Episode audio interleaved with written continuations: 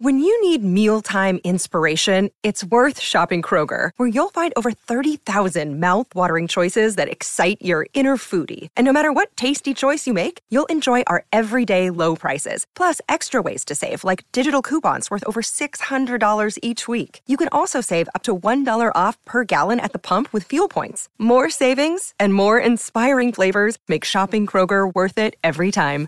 Kroger, fresh for everyone. Fuel restrictions apply. Mother's Day is around the corner. Find the perfect gift for the mom in your life with a stunning piece of jewelry from Blue Nile. From timeless pearls to dazzling gemstones, Blue Nile has something she'll adore. Need it fast? Most items can ship overnight. Plus, enjoy guaranteed free shipping and returns. Don't miss our special Mother's Day deals. Save big on the season's most beautiful trends. For a limited time, get up to 50% off by going to Blue Nile.com. That's Blue Nile.com. Fastest growing TV brand. Now launching. Ignition sequence start. Mackey and Judd. We'll see you. Touchdown! Did it! And Liftoff. We get things rolling with the opening bell. Want to ring the bell? Go, Pat, go! As many of you know, the California wildfires have devastated countless communities. In Northern California, where I was born and raised, the city of Paradise burned to the ground, and many of the residents that got out are now displaced in my hometown of Chico and across the North State. I personally reached out to my friends and the mayor of Chico to find out how to be of the most help. And raising money for both immediate needs and a long term recovery is what's needed most right now. This is why I'm partnering with the North Valley Community Foundation and donating $1 million to help with recovery and eventual rebuild of these communities. On top of what I'm contributing, my incredible longtime partner State Farm, through its State Farm's Neighborhood of Good, will donate $1 up to $1 million for every retweet of this post until Sunday, November 25th at midnight Eastern, using the hashtag RetweetForGood. To find out more information about the relief and recovery efforts in Northern California, or to donate yourself, you can visit www.nvcf.org backslash Aaron Rodgers Fund. And let's help these people begin to heal and rebuild. Thank you. Chip Scoggins, that is about as nice a move as a guy can make. And you and you ask yourself in 2018, what could be controversial about a star quarterback for the Green Bay Packers who's from the California area donating to give back to his community which has been devastated, but it's 2018 and there's Twitter and there's always Manny Hill to read it in his deep dulcet tones. Tell us what could go wrong with that with that incredible giving move by Aaron Manny Hill. Dateline, twitter.com, 11:56 a.m., November 21st, 2018. From at J Rodgers 11 on Twitter, that being Jordan Rodgers, brother of Aaron Rodgers. Quote tweeting that video we just played. Please donate, spread awareness, and send love. But when your own mom is home alone during the fires, car packed, ready to evacuate, and you miss the fundamental first step of compassion, calling your parents to make sure they are safe, everything else just feels like an act. Well, that is one brother who's very upset, clearly. That's not nice. But I will say this his other brother had to jump in, in the act and defend Aaron, right, Manny Hill? Go, Pats, go! Dateline, twitter.com, 10:30 p.m. on November 11th, 2018 from at the Luke Luke Rodgers on Twitter. Yeah. Love that. Can you imagine being such a giant coward that you don't even call to check in on your parents during this fire?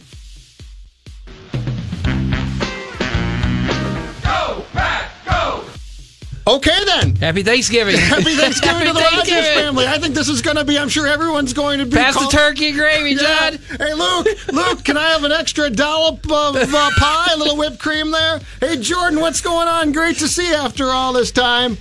Get over here and see your uncle. Oh my goodness. That is that is so so read the read the Jordan tweet again Manny Hill just uh, just to sort of put into context after because I saw retweets of the Aaron of, of the statement that he put out there and Mm-hmm. tweet all day long saying this is such a great thing. And on the surface, it's definitely a great thing. Yeah. But read the read what then sort of uh, started the back and or or the first tweet from the brother. Yeah, so Jordan Rodgers, he took that video that we played and he retweeted it and, you know, he quote tweeted it, which everybody's familiar with doing on Twitter. And he just says, please donate, spread awareness, and send love. But when your own mom is home alone during the fires, car packed, ready to evacuate, and you miss the fundamental first step of compassion, calling your parents to make sure they are safe, everything else just feels like an act. How much would you need to hate your sibling? How much how much pure hatred would you have to have for your sibling to after something like this get on Twitter and publicly do this? That you know, to air your family dirty laundry like that for millions to see. A how did it all start? I can't even remember. Was it over a, uh, his girlfriend? Was it Olivia? Or I think it was Or did it predate that? No, I think it was with her. I think I Was think it? Re- I thought because because he's been estranged from Aaron's been estranged from his family for a while, right? but I thought the really bad I think stuff it did start with Olivia Munn. I Did think did it start Jonathan's with right. Olivia? Okay. Yeah. yeah. No, I think it started they now now this doesn't mean that they were all on great terms before Yeah. her, but I think it really got nasty when she entered the picture. But I I thought now it was sort of at truce territory. You don't bug me, I won't bug you. type Yeah, and it might have been until his mom was in the car with all the stuff packed up and Aaron didn't call. Yeah, I mean, you know, you could understand because I- imagine what their family's going through and just the the horror of losing her home or just the fear of everything that's going on, and then you see your son, brother donating all this money and showing you know real compassion, but not for the family, Yeah. uh, so to speak, and not calling them. I it, it's just it. I cringed though. I got to be honest with you. When I saw that tweet, I, it made me cringe because it's just you think about that's a private ordeal they should be going through Yes. with the family, and now it's and everybody knows that they've had this, but that took it to a whole new level. And let's let's play the let's play the Aaron Rodgers thing again because it was something when I put it in the system, there was something that caught my ear. As many of you know, the California wildfires have devastated countless communities. In Northern California, where I was born and raised, the city of Paradise burned to the ground, and many of the residents that got out are now displaced in my hometown of Chico and across the North State. I personally reached out to my friends and the mayor of Chico to find out how to be of the most help. I personally reached out to my friends and the mayor of Chico. Yeah, Didn't include my friend- family there. Yeah, they caught me too the first time. Didn't include family. Yeah, there. you're right. Okay, Twitter poll. How ma- how mad? How how can can we word this properly? How mad would you have to be at your siblings and or family to do what what uh, Jordan Rodgers did to Aaron today? How can we word that? Jonathan, thoughts? There's got to be a Twitter poll here that we can do of some sort that we can word this correctly. How mad would you have to be at your siblings and or or your family to lash back like this? I think that works. Okay, let's put We'll that just have to out figure there. out the answers and then yeah. Let's put on that it. out there because I would be curious. Yeah. I don't think there's any scenario under which I could actually go to this length No. to to strike back like Jordan did against Aaron today. especially with the gesture that he's making, put up a you know million dollars of his own money and Distraction or no?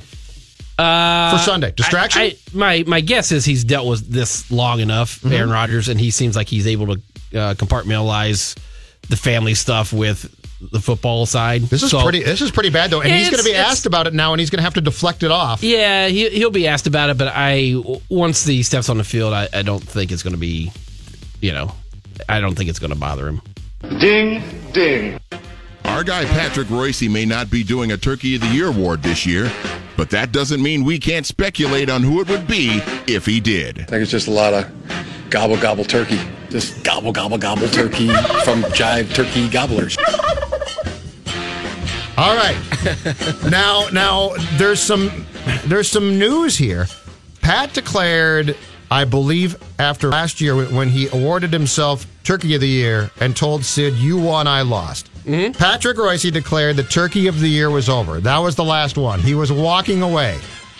To which a lot of people are like, no, he's not. And I think in recent days, they've realized he was serious. Mm-hmm. And then yesterday, he tweeted, To whom it may concern, Due to complications involving the Turkey Committee, there will not be a Turkey of the Year presentation on Thanksgiving morning in the Star Tribune. And then there's a space. There will be something. Yes. I have no clue. No, and You don't know, right? I as, a, no as, a, as an employee uh, and a colleague of, of Patrick's, I've heard there's something, but I don't know what. And I don't know if it's turkey, if it's some alternative. Uh, I try to stay in the dark like most people, and my, my general tradition is wait till midnight and or whenever they post it and then try and find and out. it- Absolutely. I, I can't wait till. I know some people have to wait till Thanksgiving morning. I I can't. try. The suspense kills me. I can't. I've tried. Yeah, I've tried. I don't even try. I just, I just At midnight, you get online and or read it? whenever we post. I can't remember. I think it is midnight we post it, but I, I typically wait up because uh, I wouldn't be able to sleep if I didn't know. Twitter poll. 1500 ESPN for today. Our, our guy Patrick Reusse may not be doing Turkey of the Year this year, but that doesn't mean we can't pick one. Here are your choices. And we've coupled choices together. Thibs and Butler, Mark Coyle and PJ Fleck, Falvey and Levine, which I think if Patrick was still doing this would be an underrated sneaky Yeah, one. yeah. And then Spielman slash Cousins. Right now, it's no surprise. 84% saying Thibs and Butler, 7% saying Coyle and Fleck, only 6% saying Falvey and Levine, and then 3% saying Spielman and Cousins. Here's here's my Wow. issue. Here's my issue though with um, with Thibs and Butler. I don't think that Patrick would have gone near them because he he he likes Thibs and Thibs and Butler are became became such an obvious choice. Yeah. Pat always stayed away from the completely obvious choice. Well, there's a lot of obvious ones on that list. yeah. Um, The Coyle I- one I find intriguing. Yeah, I think I, I think Thibs and Butler would have been at the table, right? They always have the guest of honor. I mean, they have the table, and I think they would have been at the table. Yes. Uh, if I if he was doing it and, and were to ask me, I would have said Fleck because that's kind of been and that, maybe that's too obvious too. Do you Because think Pat would, would have given PJ the satisfaction of being Turkey of the Year? uh, following him on Twitter feels like he would uh, relish the opportunity to give. But but See, I thought but I, the Falvey Levine one's interesting too because he's like the needle them here of late. well, what's his na- name for them uh, now? Aristotle and uh, Sarah, is a who is it? Socrates? Uh, yes, someone- that- that's yeah. what it was. That's what it was. Aristotle and Socrates. And don't don't sell Pat short too on on when you insult Pat from a baseball standpoint, he gets very insulted. Yes, yeah. That's the other thing about about Patrick. He takes baseball very personally. yes, he does. So when you and and the o- the other thing about the Twins is, I really don't think if you were to ask Patrick and get a truthful answer about what maybe offended him the most sports wise in all of 2018, I think it's the opener. the opener, The opener in baseball, he Yeah. despises. Yeah, and, and he, he didn't like the constant uh, roster shuffling and just having guys up here that have no business being up here just to fill a role for five Yes. days or whatever. That drove him crazy. But the opener, I think, yeah, that was the one that got to him the most. He claims that, that next year he will not go to any Twins home game in which an opener is featured. Hi- Well- that's his claim. He will go to Berrios starts because that won't be an opener, but he's claiming that that's it. They hired a guy who came Rocco, from that. considering where you came from, I suppose you're a fan of the opener that is ruining baseball as we know it. That's an uncomfortable. Did you write a column on that? Several. Well, I I was there, and, and I do think Rocco had a, actually a pretty good comeback. He said something about, uh, you know, if if you give something a chance or Yeah, be whatever, positive. yeah, be positive. Yeah, nah, so- that's not Reusse. yeah, I was like, yeah, it's not going to work. No, I, I I think the opener is here to stay with uh, with this crew and the new manager. Okay, so once again, the 1500 ESPN Twitter poll for the day. Our guy Reusse may not be doing Turkey of the Year this year, although he claims he's now doing something. But that doesn't mean you can't pick one. Your choice is if you go on our Twitter account right now, Thibs and Butler, which have 84% of the vote of 515 votes so far. Uh, Mark Coyle, PJ Fleck, Derek Falvey, Thad Levine, only 6%, and Spielman and Cousins. Let's take a break and come back from the TCL uh, broadcast studios. It's Zulgad, Chip Scoggins, and Manny Hill. Mackey will join, by the way, at 4. Sit tight. The Mackey and Judd Show will continue in a moment. Do I have your word on that, sir? Mackey and Judd Absolutely. on 1500 ESPN. Mackey and Judd are back. Start churning butter and put on your church shoes, little sister, because we're about to blast off. on 1500 E ESPN. All right, let's check traffic. It's brought to you by T-Mobile. 94 westbound, we've got a crash in St. Paul between 12th Street and 35E. Uh, prepare for an extra eight minutes there. And uh, also 62 westbound near Richfield. Uh, we've got a seven-minute delay. That's because of a crash between uh, Minnesota 121 and Highway 100. So uh, be on the lookout for that. Now at Metro, buy a select Samsung Galaxy or LG phone and get a second one for free on a new line. Metro by T-Mobile plus sales tax and activation fee requires qualifying plan. Phone free after all instant rebates. Free phone of lesser or equal value. See store for details and terms and conditions. You know, you know what's kind of interesting is I've been taking 10 game stats from a year ago to 10 game stats this year. Actually, our run average a year ago at this this stage was 4.04 per carry. This year we're at 4.01 per carry. So it's really at the end of the day, it's number of carries. You can look at our offense a year ago, and we were 380 yards per game. This year we're at 378. So I mean, you know, there's so many statistics that are like, oh my gosh, it's the same thing. So Chip Scoggins, yesterday our 1500 ESPN Twitter poll, among them, mm-hmm. who's more to blame for how the 2018 season has gone for the Vikings? 1,585 votes. And, and by the way, there's still an hour left to vote. Four choices. Rick Spielman, Mike Zimmer, Kirk Cousins, John DeFilippo. Mm. Right now, it goes 43% of the blame goes to Spielman, who, who obviously didn't improve the offensive line. 19% goes to Zimmer. 11% goes to the quarterback. The second highest person on this, the offensive coordinator.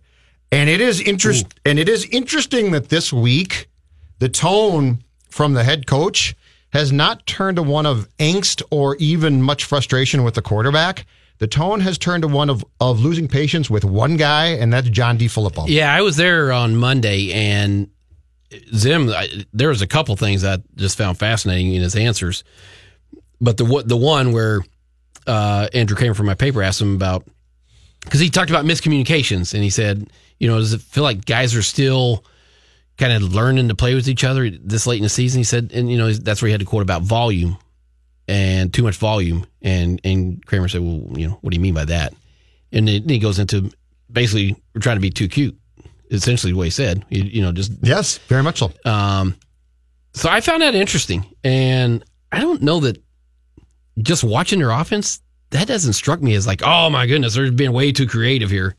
I think their offensive line has just really let them down. I would I would put on that poll. I'd put Spielman one Cousins too if it was me. Mm-hmm. Um, I think the offensive line is just flat out not good, and not and, and they've been beat up and kind of had a revolving door there, and so they can't run the ball. So now they're having Cousins throw it too many times, which is raising his uh, chances and, and percentages of creating turnovers. And I think Judd, I think he's starting to see ghosts because Cousins, yeah, Oh, definitely times. Yes. Sunday night, Oh, there, there, were right. there were maybe three, four throws where he wasn't under pressure, and he uncorked a wild throw that you're thinking, where is that one going? And it, I think he just he's feeling pressure that's not there sometimes, and maybe it's just accumulation of all the hits and the pressure that he's felt, and so his turnovers have, have really just, I mean, just been alarming. And The pick six on Sunday was absolutely awful, and I don't. I, and and I, I've heard well Treadwell ran the wrong route. I don't I care. don't- that's a terrible throw, Well- and that's a terrible. There were three three orange jerseys in the area. Yeah, there. where he threw the Yeah, and Kirk took. I mean, Kirk even said I misread that one, so he's he's taking the blame, not not Treadwell. And so, um, the problem is, you know, they may they may get well against some of these bad defenses that they're going to face. Yep. But when you face a really good defense like the Bears, you see their deficiencies in a big way. They can't run the ball. Cousins gets jittery mm-hmm. because of the pressure, and that's creating turnovers. and he's he's rightfully so afraid to fumble, but that actually probably makes it worse. Yeah, because because you're right. He is he does not look comfortable if they're playing a team that, that can get pressure, and unfortunately for them, because of their offensive line, more and more teams get the pressure. And Zim has kind of hammered it. I think he did it again today, and he did it Monday. He's like, you got to run the ball more-. You got to have more carries. But the problem is, it's it's a dilemma. Yeah, that'd be great. Then you wouldn't have to throw it more. You'd have more balance. You can control the clock. It, it reduces uh, the chances of interceptions. But if you can't run the ball, do you want to keep just having third and nines all the time? I don't think that's the way you want to go. And so I, I don't know that they're going to be an effective running team with this offensive line. Now you may face like the Lions. Remember how they were poor uh, defensively? I don't think the Packers are really going to be great against the run, so you might be able to establish it more there. But when you're going up against elite top defenses that can stop the run, I think you're going to be one dimensional and just you're going to have to win that way because I don't. But I, I don't think you can, Chip. I, well, I don't Not think I don't think teams. either. But but if you're going, if you're constantly having zero gain, one yards, minus two, and then it's third and eight, third and 12, second and ten all time, you're not going to win that way. Uh, Courtney Cronin of ESPN, uh, who joined us on the show yesterday, covers the Vikings, does a very good job. Had a great stat on yesterday's show, and she tweeted it out at some point too. The Vikings, Chip Scoggins, have 15 yards on running back screens in 2018. 15 yards, and this is Zim on on the lack of a screen game, which we all thought would be a main attribute of this team, and instead is nearly um, non-existent. What was it? Uh, you'll love this question. Don't worry. That's Colin. Sure. I've been waiting for Just it. loves himself. Uh, la- last year, the, the screen game with Jerick especially was extremely effective. It, it hasn't really been so far this year. Uh, what's the difference? Yeah, we haven't been very good at it. Um, uh, I don't want to go into details why, but yeah, it's been a concern. Yes, they're a great screen team, but we we have not been very good at screens, and that would help us. So here's my point to you.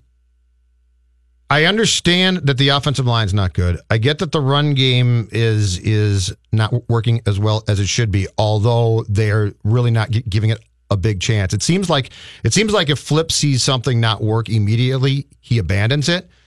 But don't you need to keep trying it? Because if you don't, and the Bears game, what I really, really confused me was play action doesn't mean that you have to hand the ball off. It just means that you're presenting the threat to try Yeah. and suck the Bears up to you. And they didn't even do that. So if I know that Kirk Cousins is going to throw to Diggs, Thielen, and maybe Treadwell, I got you. Yeah. Don't you need to keep at least trying those things? Well, especially because that's I mean, wasn't that the kind of the resume of, of Cousins coming in here? He's really good at, play action. I mean, uh, we talked about that early in the year, and that if they can establish that with Cook and Latavius, uh, Latavius, that boy, that's really going to make this offense dynamic and, and uh, make him, you know, that much more uh, dynamic of a passer. The the screen game has really been surprising because we thought with Cook back in there that that would open up that part of the the passing game.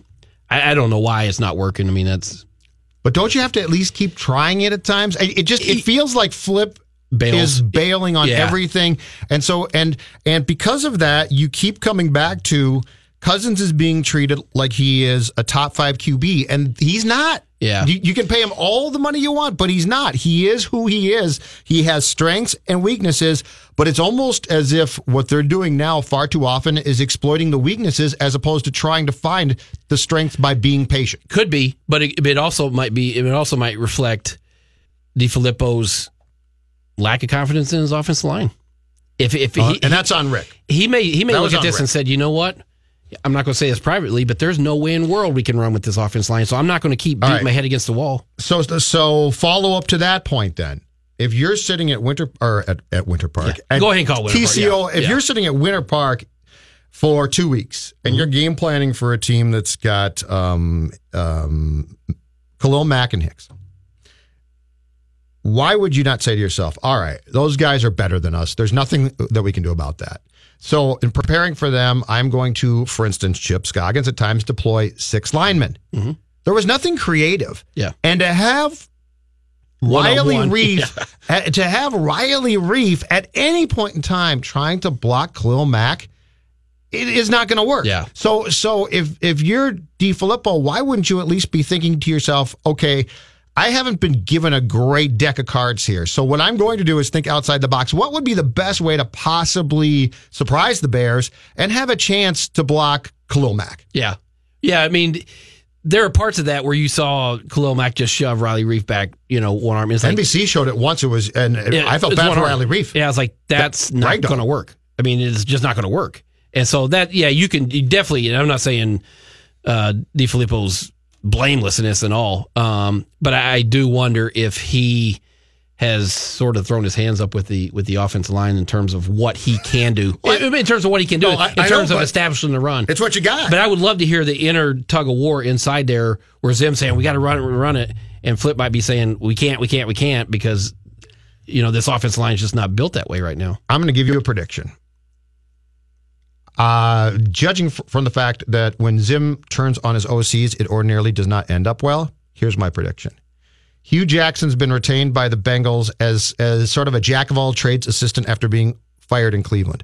But Hue Jackson is the guy that after Norv and Zim were together for one year, I think Zim went to Hue and said, "Teach me more about offense." And, and I think that started the snowball rolling to where Norv said, "Bleep this, I'm gone." Yeah. I think Hue Jackson is going to be the Vikings OC in 2019. Well, unless it, you know, if something doesn't remarkably dramatically change around here, but this week was not subtle. No, from Zim, it was not subtle in the least. I mean, we all the media walked out of that room Monday and were like, "Whoa, that was." And Andrew was Krammer smart. yeah, did not ask a leading question. No. he vo- uh, Mike volunteered that up. Yeah. So that that wasn't like uh, I'm going to lead, lead you down the path and hope that I trick you. Mm-hmm. That was a very succinct, fair, non-leading question, and Mike's the one who eventually Who said, brought it up. and he's the one who, in that answer, said, "How do I put this?" yeah. And when you say that about a fellow or uh, about an assistant coach, something's really wrong. And he, he wasn't as frontal today, but he he reiterated with those numbers, it's not the average. We're just not running the ball enough. And you know, I think that's his message to to flip and saying stop throwing the ball so much and run it. And so I don't know if there's just a. But if he's saying that now to the public, he's clearly been uh, saying that for a while. I would think so, you know, but that's what I'm saying. It, it- there might just be a tug of war over how how to best approach it with the personnel they have. So your your next three games now: Packers here, at Patriots, at Seattle. Is this a playoff team? Because I you'll find out. I'm not. I'm not so. I'm not sure now. When you when you haven't beat a team with a winning record, and the Philadelphia win, which a few weeks ago you, you thought to yourself in Philadelphia that's a really nice win, and now you think to yourself they're a mess. I'm not positive. On yeah, I'm not either at this point. Um, for a couple reasons, the offensive line I just think is when you're facing good defense is, is going to be overmatched, and two, these turnovers, Judd. I mean, you just you're not going to be able to win close games against good teams. Turn the ball over like that, it's just not going to work. A Matthew Coller tweeted stat. Case Keenum and the Broncos offense have scored on a higher percentage of their drives in 2018 than the Vikings. Hmm. And and Kirk Cousins, uh, I believe, is at seven picks, which is what Case threw in all of 2018. And Cousins is at eight fumbles, six lost. And if you look back in 2017, Case Keenum lost one fumble. So you're right. And the problem is, I don't know how you solve this. Be- because because this is part of his DNA. This is absolutely and it- this is not this is not a Yeah. one year thing. This is this goes back multiple years. And and I don't know if you can get Flip. Can can you convince him now ten games in to change midstream and and and concentrate on the run But the or the screen game? I don't know. we'll have to go back and see. Or when they played Detroit, Detroit was terrible against the run, and they ran the ball well. Remember that day? Mm-hmm. So I look at the remaining opponents and where they are in rush defenses, and you may see an uptick there, and will, you know maybe the narrative will change. I, I don't know. I haven't looked examined where these final six teams are in terms of their rush defense, but if they're, you know, obviously the Bears are really good. Mm-hmm. You're not going to run on them, but there might be other teams where you can establish it and you know kind of reduce the number of throws you have to make. TCL Broadcast Studios take a break. It's Zulgad, Scoggins, and Hill right now. Phil joins the show at four o'clock. Mackey and Judd resume things following these messages That's just about the most fantastic scheme I've heard to date. on 1500 ESPN. Mackey and Judd now continue. What now? What now? Let me tell you what now. Mackey and Judd on E 1500 ESPN. TCL Broadcast Studios, Zulgad, Scoggins, and now Danny Cunningham, our buddy, joins us uh, Afternoon. he goes and covers the Wolves tonight. So I got a question for you, sir, coming from This ought to be good. Madison, Wisconsin. Mm-hmm. Scoggins is going to go uh, cover the game on Saturday. Oh, you poor man. I, I don't really care about the Gophers. What happened to the Badgers? The Big Ten they West? Are, they were so overrated this year. I mean, the Big Ten West in itself is just garbage. Well, I know the whole big the whole Big Ten is really garbage. And don't get me started on that. We can talk about how there's only one quality team in that conference for the next half hour if we really want to. But yeah, the Badgers have been one of, if not the most disappointing teams in Division One this year. I think you can make the argument. They were supposed to have the best offensive line in football. They were supposed to have this explosive offense that just destroyed the Miami Hurricanes in the Orange Bowl, and Alex Hornibrook was supposed to take the next step. And now they're like fighting to go to a no-name bowl game, maybe. It's just it's it's bizarre because they've been good for so long, Mm-hmm. and and the, the hype that surrounded them coming into this year, I thought, okay, that's going to be true. They'll be good. But you're right, the Big Ten West is really the not Big good. Ten as a whole is not good. Like I'm Penn State. And I we've know been saying Penn- that for a few years. I know Penn State's in the top 15, but you cannot convince me that there are not 15 teams in the country better Well, than them. I'll say this: that is a very average, well, not even average, bad Ohio State team. Yes, Ohio That State's defense is not good. not good. Yeah. No, i- if you are a team that's in the top 10, I'm sorry, you should not need overtime against Maryland. Well, it's- ever. it's- you should not need 52 points to beat Maryland. Yeah, ever. it's funny. uh, You know, when when I fell into the trap and the Gophers play there and, and give them a, a good test. You know, it's a one score game going into the fourth, and then they you know get a couple touchdowns. And Mm-hmm. I was guilty of it. Hey, man, that was a big time effort by the Gophers, and maybe it was. But then you saw that happen week after week, And then after Nebraska week did after it. week. Yeah, and it's like, eh, okay, this is. Is he not- gone? I I I think so. will not be surprised because we saw him double over. Uh, you know, he has the, the cyst is, uh, issue with his The with brain his brain. something? Yeah, and so it would not surprise me if you see a uh, retire or step away for uh, health reasons. Might just forget to show up one day. Yeah. And Danny, your thoughts on, on him? I mean, you're you're a big fan, being from Oh, that he- part he of the is country. I know sworn that. enemy number two. Why why do you hate him so so much? I mean, He's a piece I, of trash. I get that, but I thought there might be something get that. personal here. I thought there might be something. So you don't like him as as a Well, person who you Or, and saw. I, I dislike Ohio State a lot too. I mean, I didn't grow Aren't up. you a from Cleveland? Yeah, but I grew up hating the Buckeyes. Like I own, Does that make any sense? I don't. I don't think that's allowed. I is it? own a Michigan shirt that I wear once a year, and I put it in my suitcase to go home with because I wear it on Saturday. What happened? Oh, I I hate that place so much. No, but why? The fans are so ignorant. Like, oh, the Ohio State. Give me a break. Any school that with, that starts with a vowel could do that. You're not special. You grew. Hold on a second Yeah, here. You grew is- up in Cleveland, and you. Tur- but did your parents hate him first? Is, is there Um, like? There's got to be an explanation. They here. don't have. I think you need therapy on. They this. don't have. I need therapy on a lot of things. but Okay, I don't can think help this you is out the top of the list. Um, It's an important one to me. This would be like me growing up saying "Roll Tide." yeah, exactly. I mean, let me tell you, I was Mr. so. Ball here. I was so I was so disappointed in that 2014 Sugar Bowl. I was pulling for the Tide so hard. Um, my parents didn't grow up Ohio State fans. They didn't hate the Buckeyes necessarily to the degree that I do. Um, now they dislike them a little bit more. I think I've been a positive influence on them over the years. So you you came to this conclusion by yourself that you hated the Ohio State University. I hated Ohio State. I hate the word "the" even more. All right. Like they say shirts. They they sell shirts. Well, there have been two shirts that have been sold that have been really one was really funny and one just bothers me. The shirt that just says the word the. Like we get it. Your school starts with a vowel. You're mm-hmm. grammatically correct. Mm-hmm. Cool. How many schools could do that? How many? Michigan doesn't go the University of Michigan. Notre Dame doesn't do the University of Notre Dame like that. No one else is pompous enough to do that. You got the U. Yeah. Miami. But, but you got even the then, U. it's- but they go, they go the U. my team. They go, they the they even go the U. They don't say the U.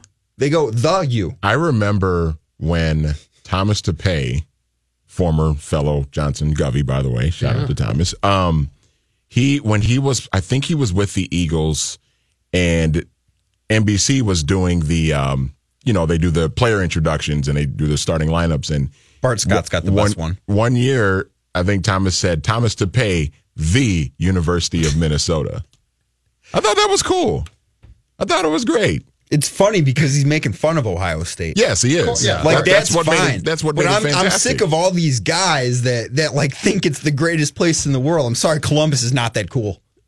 I've been there. It's not great. I like the Venom. Yeah, I got to very- admit, I'm And a then- big fan and- of the Venom. And then the other shirt that I I think is really funny now is they were selling shirts that just said Urban Knows, and it was before the whole scandal that came out this oh, year. wow. so there were like Oh, my Nike God. Nike Ohio State shirts that just said Urban Knows. Let's take those off the shelves. And we gotta get rid of. I, bet they set hate- fire to those shirts real I quick. hate Ohio State, but I almost bought one after the scandal started. Almost? Like I almost Yeah. bought. Should I, I almost bought an Urban Knows shirt. Why'd you buy one? Why didn't you do because it? Because i don't want any of my any of my dollars to end up benefiting Ohio State. Wow. I, this is a well, I, I think the impressive uh, amount of hatred. Oh, it's bad. I, I think uh, this is the year Harbaugh breaks through. It's now or never. If it doesn't, it's not going to happen because th- th- If this is their shot. if Urban leaves, who's in line to take that job? Uh, my guess would be Ryan Day, the guy that was in charge when Okay. they were when Urban was suspended because Urban knew.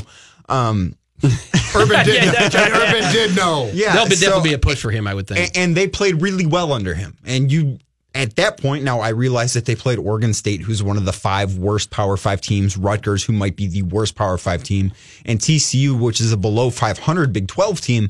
But they looked like a playoff contender at that point. They passed the eye test in those games. Since Urban Liars come back, they haven't passed the That eye was- test. that- I heard they that. haven't looked Yeah, good. that's I very heard that good. it's not professional. You wonder though if they. Yeah, that's right. I mean, I'm not looking for Yeah. professional, but that was not That's good. professional. What, what, what happened Just snuck there? that Yeah. in. Just What snuck that happened in. there? Wait, wait, wait. So if Urban Meyer is is public enemy number two, you said to you, Mm-hmm. who's number one? Hue Jackson. Oh boy. Well, that's interesting. Yeah, Hue Jackson. Because guess who I speculated might be the Vikings OC in 2019. We Yeah. might have some issues. I don't know if these cities are big enough for the both of us. You know who's good friends with Zim? yes, that's it. That's it. That's it. Jonathan's got the shirt right there. Oh, this is good radio. Right there. Yeah, great radio. Urban Meyer knows. I, I can't believe you didn't buy one. I'm You looking at it right bought now. one, That's Danny. perfect. You so should have bought one. He knew, Let me see it. and he knew in Florida too. Well, hold on a Wow. second. Why do you hate Hue Jackson? Because I Uh, do be- think because, there's a chance he's here. Because he, I mean, he just took the professional football franchise that I grew up loving to the absolute worst place imaginable. They went 0 16, and he almost. I don't think it Baker started with Mayfield. him. though. No, but it, it, it got to the worst. And Yeah. he's so arrogant and thinks that nothing's his fault. And I will say this.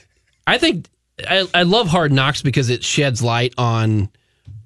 You get to see behind the scenes, and, and Mm-hmm. you can kind of see which coaches have it and which coaches don't. And when you watch that, you're like, you couldn't be any less impressed with him. no, and he puts on he he puts on for cameras too. Like he's more of a reality star than a football coach. Well, the, the, remember the one we talked about it when it happened, Judd? That when uh, what was the one where where Todd Haley said was uh, going off about giving guys days off? Yes. and Hue said, "Well, when you sit in my chair, Yeah. you know, it's like whoa, There- It's my decision, This, yeah. is not going to work." I I I actually don't have as much of an issue with that as a lot of people do. but just, no, just to Because, byplay with his coach. Where, like yeah, I, I get that, but I I played football in college, and coaches' arguments like that happen at every single level. It happens in high school, it happens in college, it happens in the pros. So for that, I think it was a bad decision to let that air because the Browns do have final say over the final cut into what goes Yeah. into the episode. So I thought that was a bad decision on their part. But that type of argument happens in every coach's meeting room across all levels. Like there has been an argument, I promise you, in the Vikings meeting rooms between Zim Oh, and sure. another Uh, coach. oh yeah, without a But he So- just didn't impress. I do. No, I no, do I get with that, but, he but that- underwhelmed you. That, Yeah. arg- that specific wasn't argument convincing, but- you no, but- brought up, I didn't have an issue But with. that should be convincing, and it wasn't. But hold on a second here, Danny Cunningham. I, I'm totally confused by something. oh, this should be good. Ohio State is now. I'm not saying that they've always been great, but it's a heritage football program. That Sure, a lot of it's, times it's, it's, great. one of the, it's one of the Power Seven football You- programs. You're 20 what? Five. Okay, you're 25. You grew up hating them Mm-hmm. because of their because that they were so confident and cocky, Arrogant. arrogant. But you grew up loving Browns 2.0, which is one of the most awful pieces of garbage collection of pro sports. Mm-hmm. Not not 1.0, not not that team, but Yeah. 2.0. Who steered you this direction? Yeah, like you could How have did this national. happen? Yeah, you could have national championships. You could have you could have this great college program, and yet you're mad at Hue Jackson. And Chip's right. It ain't like Hue screwed him up alone. No, I know, but like Tim Hue, Couch. Hue's whole demeanor and Butch Davis, Kelly Holcomb. if Butch Davis didn't have that panic attack, I think the Browns would be in a better spot today than they are. If, if Butch Davis did not have that panic attack on the sidelines against Cincinnati back in like 04, I probably would have too. I would have Yeah, I feigned mean, a I get panic attack to get out of that job. They weren't they weren't that bad then. I mean, he was a year removed from a playoff appearance at I that know. point. And like I- they they had a decent team then, and the, I I want the Browns to be good. The Browns have had three teams that have been above 500 in my entire life. One was in '94 when I don't remember it. One was 03 when they went or 02 when they made the playoffs went nine and seven, and then the season of dreams Joe Thomas's rookie year when they went 10 and six and missed the playoffs. That's Derek it. Anderson year. Yeah. I made the Pro Bowl. That's all I have. And Hue Jackson has just just made it worse. And now to make it worse, after he gets fired, he's going on on Colin Cowherd's show and laughing about it. Now he's with the Bengals and like I hate this man. I think he might be here next year, and I'm not kidding you. I hope not. I think that they're he and Zim are tight. It makes perfect sense. But Flip honestly, ain't working out. If you've been reading the uh, quotes this week or hearing the quotes, John DeFilippo not working out for Zim. I think Zim might want to bring his buddy here. Danny, I feel like your hatred for Hue Jackson and Urban Meyer is like my hatred for like Bruce Pearl and Tim Brewster. maybe. Yeah, Like it's just it's just a yeah, but real, Brewster makes sense because he's well Brewster your Brewster's pro- got me blocked on Twitter, so and it's, he, I mean, and he screwed part- your program up. yeah. Urban Meyer didn't. Bruce Pearl did too. Yeah, Urban It Meyer sorta has feels won like, too uh, much. Urban Meyer screwed my life up. It sort of feels like the Rodgers family here, doesn't it? Jordan and Aaron. You know, it does. Put that on the poll. It does. It does. Now, the one thing though is is if you're a sports fan in this town, Mm-hmm. Danny makes you feel good about yourself because you're far more. We're screwed up. You're far more screwed up. If, if we you want love the Browns and hate the Buckeyes, if we want if we want to get to public enemy number three, I have all day to talk about Dan Gilbert. let's wrap Yeah. up the hour by doing that. God help you. Don't go anywhere. More Mackey and Judd coming up next Oh, that's just what they'll be expecting us to do. on 1500 ESPN. Mackey and Judd are back You're about to make a whole lot of people around here real happy. live from the TCL broadcast studios on E 1500 ESPN. All right, let's check traffic here. 694 westbound. We've got a crash in Fridley uh, between University and East River Road. That's causing uh, a five minute delay. And also 62 westbound. We still have that crash in Richfield uh, between 121 and 100, causing a seven minute delay. Gentlemen, TCL Broadcast Studios. You know, Chip, at 49, I don't have the ability to hate like Danny hates. Like Danny's hate for Urban Meyer. Do do you hate No, at, at your Meyer. age?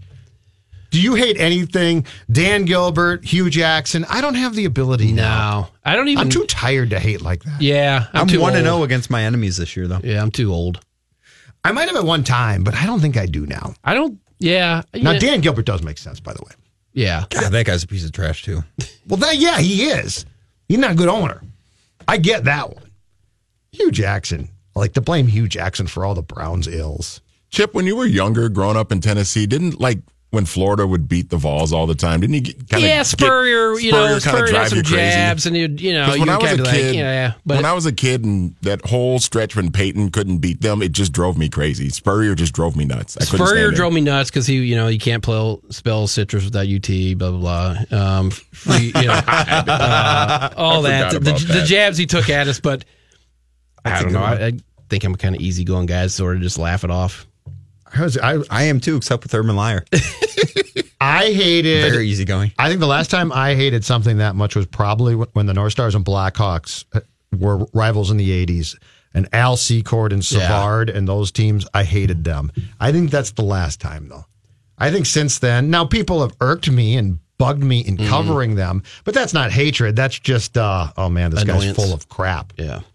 I hated Favre growing up, but I And, was, and then he came was- and played for the Vikings. Well, no, I mean once once I got to be like college age, when I turned like eighteen, I didn't really. You had a huge revelation. really- You became an adult. Yeah, I kind of grew up a little bit, but when I was like 11, 12, 13, What- what are you and Favre was winning his MVPs, like it just drove me crazy because Although, although the one thing was the Vikings did beat Favre in the Metrodome at that time all the time. yes, Yeah. every So time that, he that came was the there, one yeah. good Brett Favre in domes, wh- which was which was so comical about 2009 because he because by, by that point in his life he hated playing outside and was fabulous in the dome.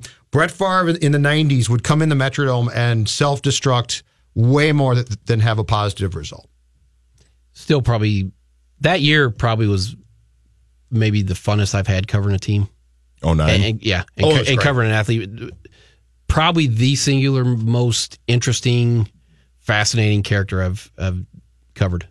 Every Wednesday, you would go to his press conference, and you knew he would give you a story. Five stories. Yeah, the run and the run-on- injury report. Yeah. Well, and, and the Vi- my favorite part of that was when the Vikings started to send a member of their training staff to the Favre press conference on Wednesdays to find out what he would tell us. Because basically they they they could have got in trouble for that. That's funny. That was one of the that was one of the most interesting fun years. My favorite quote from Brad Childress talking about Brett Favre. That's Brett, though. He talks all the way around the, the block on most subjects. I've talked to him before about deer hunting, which I don't know anything about, and you know, hunting with a, a, a rifle, then a bow, and then before you know it, um, deer meat, and then by the end of the conversation, he's a vegan. You know, I mean, I mean, I mean, that's Brett. That was good. that was vintage Brad. That that was great Brad. And he was exactly right. He would tell you everything. He couldn't stop himself too. That's awesome. In in the course of a 20 minute press conference, I swear to God, he'd get about three questions to him, and he would just start talking. Yeah, he would, you you wouldn't even know John Sullivan's hurt, and he, would- he, would, you know, you start off talking about maybe his career or something else, and then it would veer into the game plan, and then it's like, well, you know, we're nervous because Sully has that bad ankle, and we're not sure he's going to be able to hold up. You're like, what? Bad ankle? Loadholt shoulder. One time, nobody knew the right tackle had a bad, and, and it turned out, I, I think it was for weeks. Yeah. And he's like, Phil's shoulder. I'm not sure if that's good or not. And we're like, what? it's like, oh yeah, shoulder's hurt. And of course, the training staff's going absolutely crazy because they're like, we, we haven't released that yet. We can get in big trouble. And he would go through the entire list, and they they would essentially come back and say, what did Brett say? because then That's awesome. No, because he he was supposed to. They're, they're supposed to re- report all that stuff. Yeah, yeah. And it's got to be in your injury report. it's every week. supposed to be, and they would try and hide some of it, and then Brett would come out and sell them out, and they'd be like, "Okay, I guess we got to put this guy on the report." What a teammate. Oh, Oh, guys loved him though. He was guys loved him. Yeah, Training staff didn't. Oh no, no. I think internally, I think the executives and coaches at that point put up with Brett because he- he was so damn good in 2009. I think he drove them crazy. But the team, his teammates loved him, and nobody loved to tell fart jokes like Favre. Nobody. He was 10 years old. yeah. It was great. That's a Mississippi boy he for was you, he man. was a guy meant for the locker room. I mean, fr- you know, Fridays everybody's bailing out of there, and he would stay in there with Tom West and some of the PR guys and just tell stories for hours. And towel snap. Yeah, 40 year old Wranglers. Oh, yeah. Exactly. Thanks, boys. Appreciate it. All right, boy, TCL happy Broadcast Studios, Mackey and Judd returns next with Phil Mackey. Don't go anywhere. More Mackey and Judd coming up next Oakley dokley. on 1500 ESPN.